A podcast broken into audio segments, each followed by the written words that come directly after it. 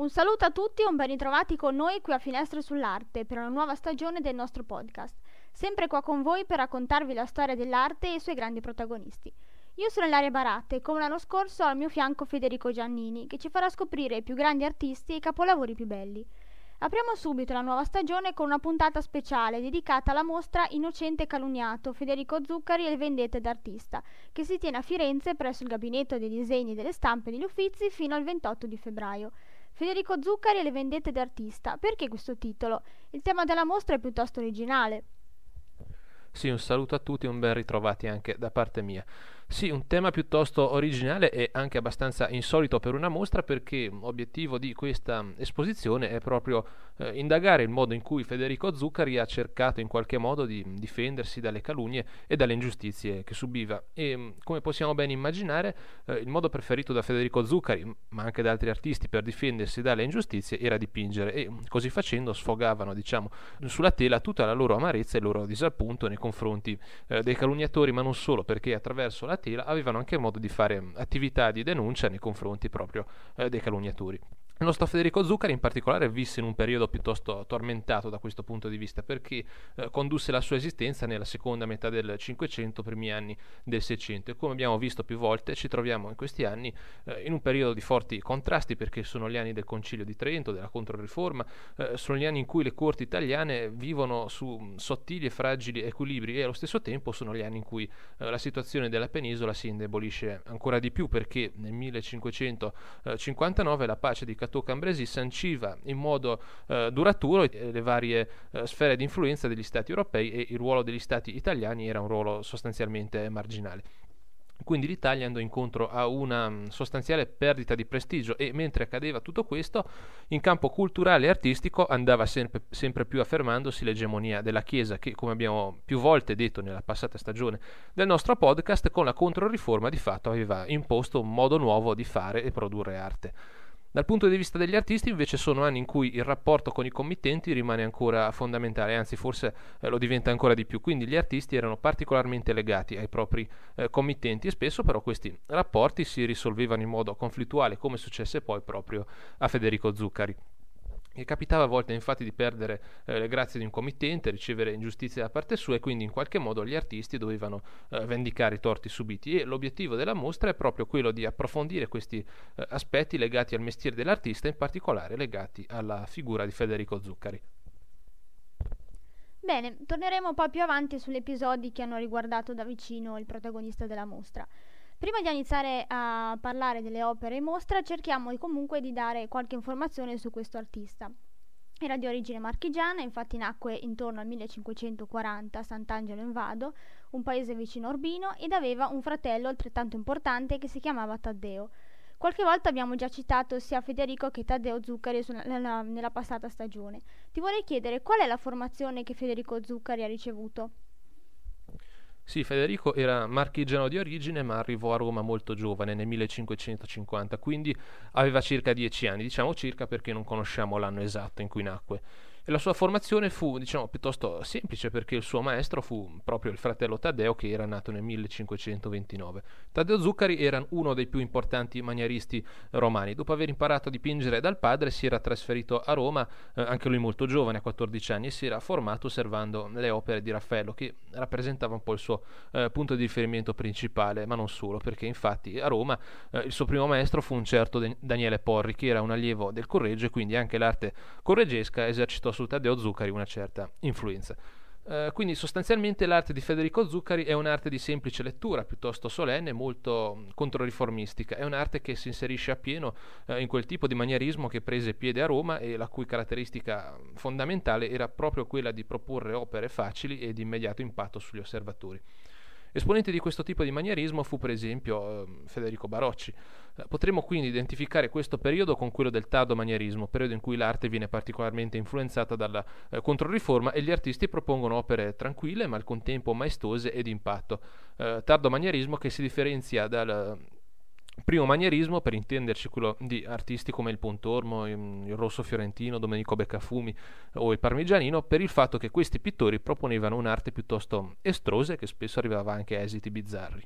C'è comunque da dire che anche nel secondo periodo non mancarono artisti che proposero un'arte bizzarra, anzi forse in certi casi i virtuosismi furono portati all'estremo, basti pensare a Giuseppe Arcimboldi e mm, ad alcune stesse realizzazioni di Federico Zuccari, ma in architettura, per esempio il Palazzo Zuccari a Firenze o ancora di più il palazzo omonimo a Roma con questa eh, famosa porta a forma di bocca mostruosa. Comunque lo stile di Zuccari nelle composizioni ufficiali fu uno stile accademico e composto. Cominciamo a parlare delle opere che troviamo in mostra. Si tratta prevalentemente di disegni. Appena entriamo, subito dopo aver osservato la tela che ritrae Federico Zuccari, opera di Fede Galizia, troviamo la prima importante opera eh, di Federico Zuccari, cioè La calunnia di Apelle. Sappiamo che questa opera è stata realizzata dopo una vicenda particolare. Sì, ci troviamo nel 1569 e il nostro artista all'epoca era alle dipendenze di un importante cardinale, Alessandro Farnese.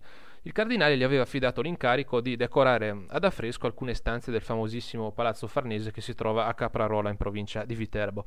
E um, Federico Zuccari si trovava a lavorare per il Farnese da circa tre anni, quando ci furono degli screzi tra l'artista e il committente, quindi eh, il cardinale decise di sostituire l'artista con un altro pittore che si chiamava Jacopo Bertoia. Eh, Federico Zuccari così reagì dipingendo la calunnia di Appelle, riprendendo la tipica iconografia del soggetto ma interpretandola secondo il proprio gusto. E, mm, in mostra la vediamo riportata in un'incisione di Cornelis Kort, che era un incisore olandese che lavorò tra l'altro anche a stretto contatto con Tiziano. Ovviamente dobbiamo immaginare che a seguito dei litigi tra il Farnese e Zuccari il primo avesse messo il pittore in cattiva fama e l'unico modo che il nostro Federico Zuccari aveva per ribellarsi alle ingiustizie subite mm, era proprio dipingere. E tra l'altro diciamo che la tela di Federico Zuccari con la calunnia dipinta purtroppo non è in mostra, è mai conservata a Roma a Palazzo Caetani. In mostra ci sono solo due incisioni che riportano l'opera di Zuccari. La calunnia di Apelle è un'opera che non è proprio di lettura immediata perché ci sono tante figure allegoriche, puoi fornirci un'interpretazione. Certo, cominciamo dicendo che Federico Zuccari si discosta eh, leggermente da quella che è la rappresentazione canonica del tema della calunnia, come troviamo per esempio eh, nel celeberrimo dipinto di Sandro Botticelli che in mostra non c'è, c'è solo una piccola eh, riproduzione, ma comunque è poco distante perché si trova agli Uffizi. Dicevo, eh, si allontana un po' dalla rappresentazione tradizionale e il risultato che raggiunge è forse più inquietante, più forte e quindi anche più immediato di sicuro impatto sull'osservatore. Ehm, perché poi la calunnia di Apelle? Perché la tradizione vuole che il primo pittore nella storia a rappresentare il tema della calunnia in questi termini sia stato proprio Apelle, che era un pittore della Grecia antica del quale purtroppo non ci è rimasta nessuna opera. E Apelle, anche lì calunniato, avrebbe risposto alle accuse dei suoi calunniatori eh, realizzando un dipinto allegorico come quello che stiamo analizzando. E sono tanti i protagonisti dell'opera e li analizziamo partendo da sinistra, dove troviamo Minerva, la dea della giustizia, che trattiene per il braccio il re ignorante, raffigurato eh, in modo molto inquietante con le classiche orecchie di asino, che sono il simbolo tradizionale del re ignorante, nei dipinti che raffigurano eh, la calunnia. Il re riceve i suggerimenti dell'insidia e della calunnia, e la calunnia è la donna con la fiaccola in mano rivolta verso il re. Uh, quest'ultimo poi sta per liberare il furore cieco, lo vediamo sulla sinistra, rappresentato come un uomo possente dal volto uh, arcigno con gli occhi bendati e legato con le catene. Poi dietro alla calunnia troviamo l'invidia, rappresentata come eh, una donna dal, co- dal, corpo brutto e cadente con i serpenti nei capelli. E poi al centro invece troviamo quello che forse è il personaggio più orribile della scena, che è la frode, raffigurata come eh, un essere mostruoso con il busto di uomo, le zampe eh, a forma di code di serpente e le braccia come zampe di leone. Poi sulla destra troviamo il calunniato, che è il giovane che indica l'innocenza, che è la, la, ragazza nuda vicino a lui, e dietro di loro invece vediamo Mercurio che tiene in mano il caduceo, il simbolo dell'onestà. Uh, poi ai piedi del re ignorante invece troviamo tutta una serie di animali che rappresentano i vari vizi dell'uomo. Uh, insomma, un'opera decisamente forte, destinata a colpire come un macigno molto più forte di quella del Botticelli, dove per esempio non compaiono um, esseri mostruosi come nel caso di Federico Zuccari, ma c'erano figure um, diverse per esempio l'odio eh, rappresentato come un uomo dalle vesti logore, poi la frode e l'insidia rappresentate non come eh, due mostri, ma come due ragazze che acconciano i capelli della calunnia, come a dire che chi calunnia l'apparenza eh, sembra che dica cose vere, ma in realtà eh, non lo fa. E poi il calunniato veniva trascinato con i capelli dalla calunnia e infine compariva la figura del pentimento, che era raffigurato come una vecchia vestita di nero e incappucciata. Insomma, sono due modi diversi per rappresentare lo stesso tema, ma forse Federico Zuccari si spinge oltre perché voleva trasmettere un messaggio ben preciso e perché voleva dimostrare a tutti la propria amarezza nei confronti del Farnese e, come abbiamo detto, il suo unico mezzo per esprimere il suo diciamo, dispiacere era proprio l'arte della pittura. Molto bene, passando nella sala successiva troviamo un altro disegno significativo, e cioè la verità rivelata dal tempo. Sì, perché ovviamente è l'opera che si pone idealmente dopo la calunnia, in quanto la verità non può essere rivelata che dal tempo. Eh, è solo il tempo infatti che rende giustizia al calunniato scoprendo la verità. E anche in questo caso si tratta di una iconografia piuttosto usuale, quella della Veritas Filia Temporis, con il tempo raffigurato in forma di vecchio alato che tiene in mano l'uroboro, cioè il serpente che si morde la coda, che è simbolo della eh, ciclicità del tempo, e con la verità che viene trasportata proprio dal tempo, verità che viene raffigurata come una giovane ragazza nuda. Uh, il tempo, oltre a trasportare la verità, fa diradare le nubi che sono il simbolo della calunnia e dell'ingiustizia. E anche in questo caso comunque eh, si tratta di un disegno fortemente simbolico. Bene, lasciamo un attimo da parte la mostra per parlare di un'importante opera di Federico Zuccari che si trova a Firenze, cioè quello che forse è il suo capolavoro più importante, la decorazione della cupola di Santa Maria del Fiore. Ne parliamo a questo punto perché conoscere le vicende di questa imponente opera è necessario per comprendere alcuni aspetti sottolineati dalla mostra. Ce ne puoi parlare?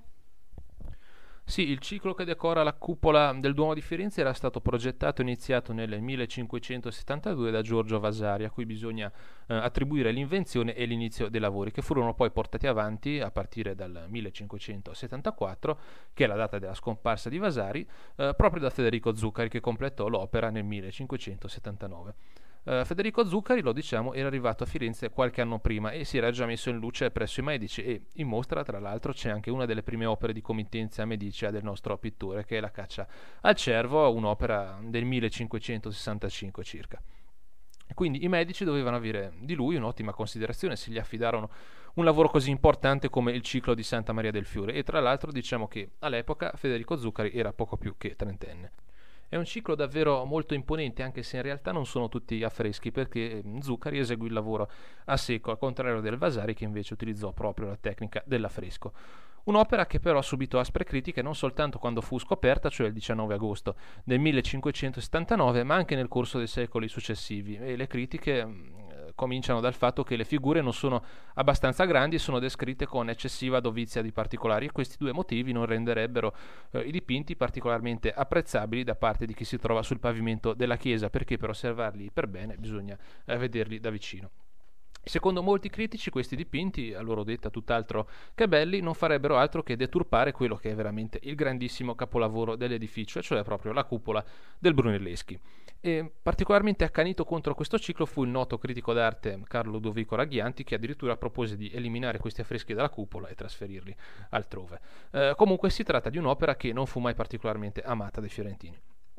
E per tornare a parlare del ciclo e non delle antipatie nei suoi confronti, diciamo che Vasari fece in tempo a completare solo un giro perché il ciclo è disposto su cerchi concentrici e um, in particolare terminò il più piccolo, quindi tutto il resto della decorazione fu eseguito da Federico Zuccari e ancora oggi si tratta di uno dei cicli più grandi del mondo per, per superficie coperta. Anche se l'invenzione iniziale spetta a Giorgio Vasari, Federico Zuccari tentò il più possibile di metterci del suo, perché comunque, come leggiamo da alcune lettere, Vasari non gli era particolarmente simpatico, anzi tutt'altro. Eh, quindi dicevo, tentò il più possibile di metterci del suo, a cominciare proprio dalla tecnica, come abbiamo già detto. Eh, a fresco per Vasari e tempera secco per Federico Zuccari.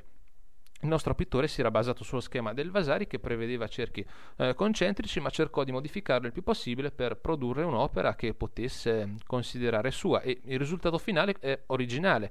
E Zuccari riuscì a concepire un'opera scenografica di grande impatto, di cui tra l'altro andava particolarmente fiero. Vediamo questo Cristo in trono con alle spalle questo sole luminosissimo, figura di deciso gusto zuccaresco, e poi tutte le figure dei santi e dei beati dipinte in modo molto teatrale e in modo ancora più teatrale sono dipinti i dannati che vediamo occupare la parte bassa eh, della composizione. E mm, come era usuale in questo periodo, le scene dei dannati e dell'inferno sono fortemente drammatiche e il pittore insiste abbastanza eh, sugli aspetti mostruosi della situazione. E I dannati, tra l'altro, ricordano molto da vicino un'opera che abbiamo visto l'anno scorso e che Federico Zuccari ebbe l'occasione di osservare, e cioè il giudizio universale di Luca Signorelli nel Duomo di Orvieto, che ci viene suggerito anche dall'imponenza e dalla precisione anatomica con cui vengono delineati i personaggi. Eh, si tratta di un capolavoro che forse ha subito delle critiche ingiuste e meriterebbe di essere rivalutato, almeno secondo il mio punto di vista. Bene, tutto questo per arrivare a parlare di un disegno di non facile lettura, presente in mostra, intitolato Il pittore della vera intelligenza, conosciuto anche come Il lamento della pittura, che è stato realizzato da Federico Zuccari proprio in risposta alle critiche nei confronti della decorazione della cupola di Santa Maria del Fiore. Cosa ci dice a proposito di quest'opera? Sì, si tratta di un'opera senza dubbio complessa, di interpretazione abbastanza difficile e noi proponiamo quella suggerita dall'iscrizione che si trova sotto il disegno. Innanzitutto diciamo che, come detto tu, Federico Zuccari realizza quest'opera in risposta alle grosse critiche che aveva ricevuto per la sua decorazione della cupola di Santa Maria del Fiore, quindi anche in questo caso un'opera che nasce in un preciso contesto. Uh, cerchiamo di riassumere l'interpretazione. Bisogna cominciare a leggere il disegno dall'alto a sinistra, dove vediamo Giove seduto, uh, che riceve un corteo dove vediamo le arti, la bellezza, la giustizia, le grazie e altre virtù che si lamentano perché sulla terra sono maltrattate, una chiara allusione alle critiche eh, nei confronti dei dipinti di Federico Zuccari. E allora cosa succede? Giove si meraviglia di ciò e subito si adira, quindi dà ordine a Vulcano, che vediamo in basso sulla sinistra, di forgiare delle saette, mentre nel frattempo le furie, che vediamo in basso a destra, eh, si dirigono verso la terra per incendiarla e per distruggerla. Infatti sull'estrema destra vediamo sullo sfondo le rovine di una città in fiamme. Uh, questa in sostanza è la punizione che Giove infligge agli uomini per aver disprezzato e maltrattato l'arte e la bellezza.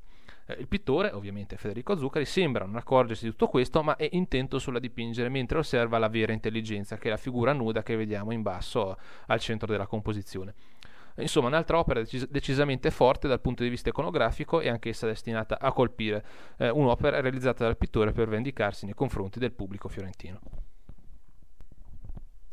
Bene, in mostra sono presenti anche alcune opere eh, tratte da due cicli. Il primo è quello dell'illustrazione della Divina Commedia e il secondo invece è quello della vita di Taddeo Zuccari.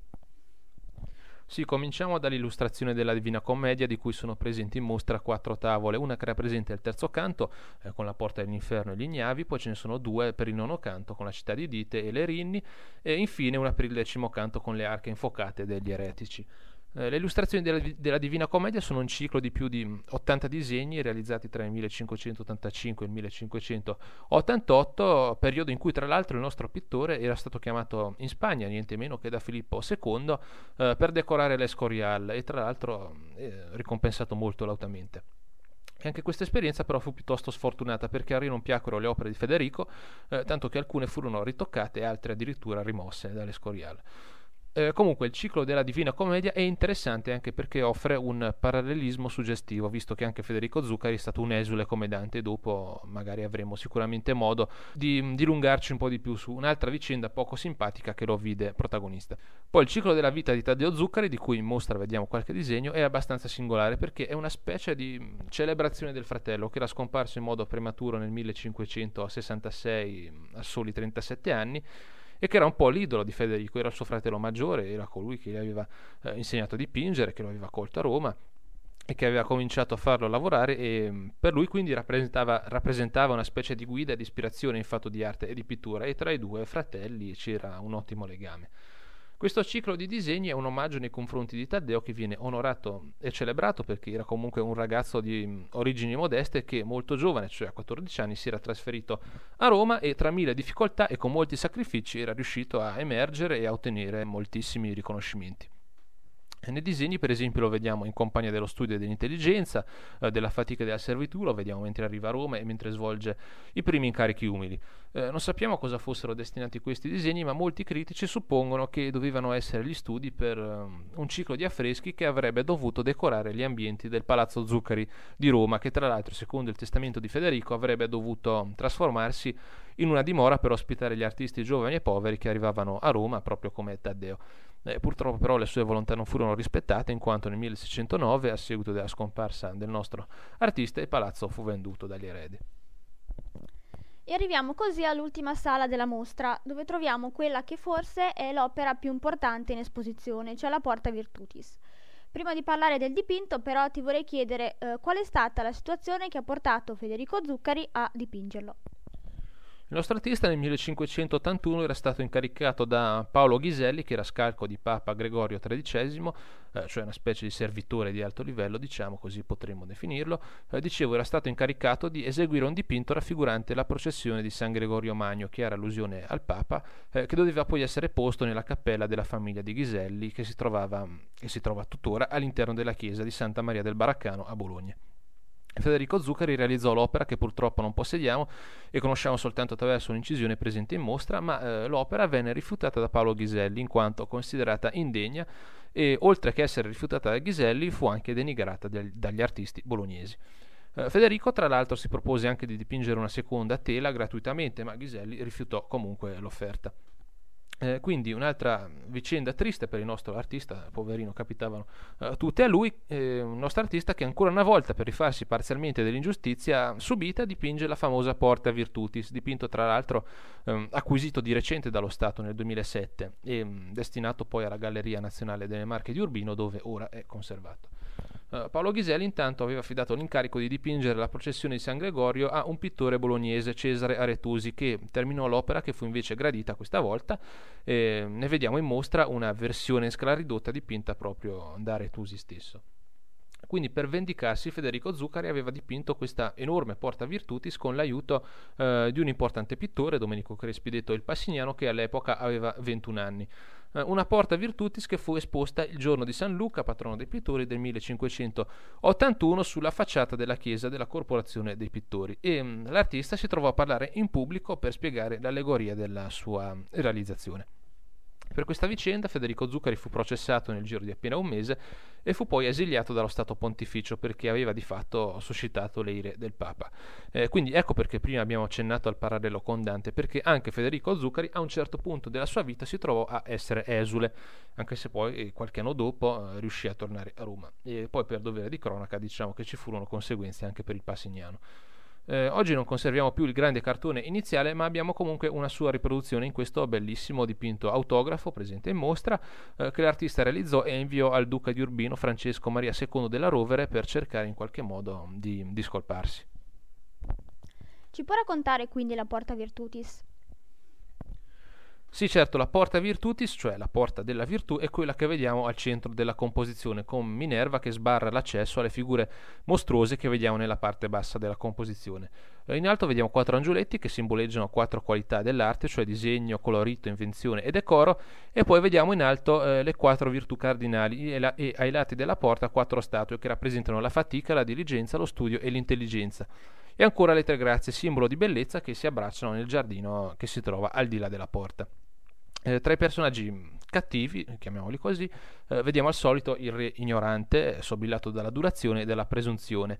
Eh, poi vediamo il vizio mascherato che viene eh, schiacciato da Minerva e ancora l'invidia sempre in forma di donna dal corpo brutto avvolta dai serpenti. E poi tre satiri compagni dell'invidia con quello centrale che sputa il fuoco che potrebbe rappresentare il biasimo. Le quattro qualità dell'arte portano in trionfo una pala centinata che ovviamente è quella dipinta da Federico Zuccari per Paolo Ghiselli, mentre invece la presunzione mostra all'ignoranza, cioè al re con le solite orecchie di asino, un'altra pala centinata, ovviamente quella di Cesare Aretusi. Questa pala reca l'iscrizione calumnia.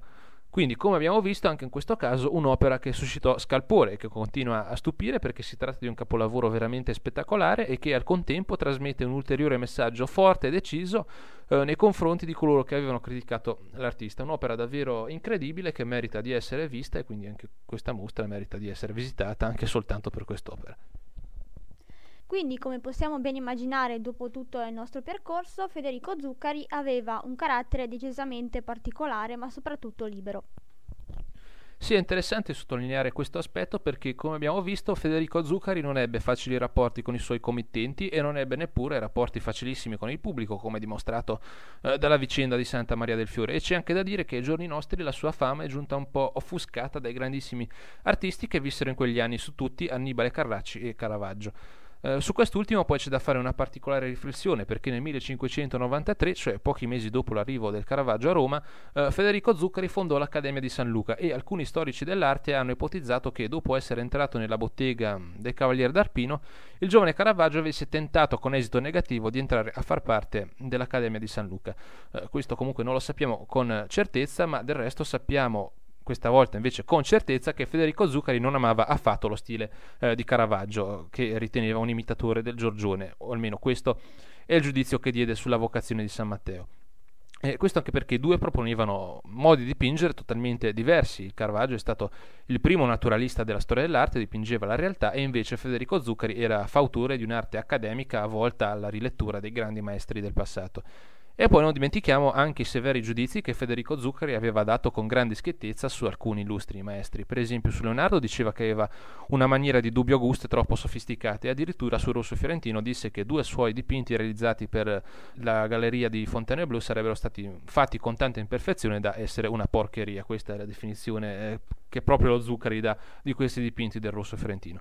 E poi c'è comunque da dire che questi giudizi furono espressi in chiave sostanzialmente anti-vasariana, perché il Vasari aveva invece dato giudizi molto positivi sia su Leonardo che sul rosso fiorentino e anche contro lo stesso Vasari Federico Zuccari scrisse delle note molto polemiche, per esempio diceva che aveva eh, cecità di buon gusto, che nelle sue vite era molto parziale perché eh, preferiva sempre gli artisti toscani a tutti gli altri e soprattutto che non aveva reso giustizia a suo fratello Taddeo. Eh, possiamo quindi notare da tutto questo che Federico Zuccari era uno che sicuramente non le mandava a dire e anche se a volte esagerò con la sua eh, vis polemica forse possiamo comunque dire che il suo fu un carattere indipendente, insofferente ai vincoli e quindi insomma un pittore che cercava di affermare la libertà dell'artista nei confronti dei committenti da una parte e del pubblico dall'altra e in questa sua affermazione della propria libertà di pensiero si dimostra un artista senza alcun dubbio moderno. Ti faccio un'ultima domanda. Perché dovremmo vedere questa mostra? perché è una mostra originale, perché abbiamo l'opportunità di vedere quale fu il cammino, diciamo, ideologico di questo importante artista, perché se vogliamo è anche una mostra che può farci riflettere su temi di attualità e anche su temi senza tempo, come la libertà di pensiero e di espressione, e poi perché ci dà modo di osservare un aspetto che spesso si considera in modo marginale, cioè quello del rapporto tra il pittore, eh, i committenti, il pubblico e i colleghi. Insomma, ehm, è una mostra che ci dà modo di entrare nella sfera degli equilibri del mestiere dell'artista. E in sostanza è una mostra che vi consiglio vivamente di visitare. Benissimo, per questa prima puntata della nuova stagione di Finestre sull'Arte è davvero tutto.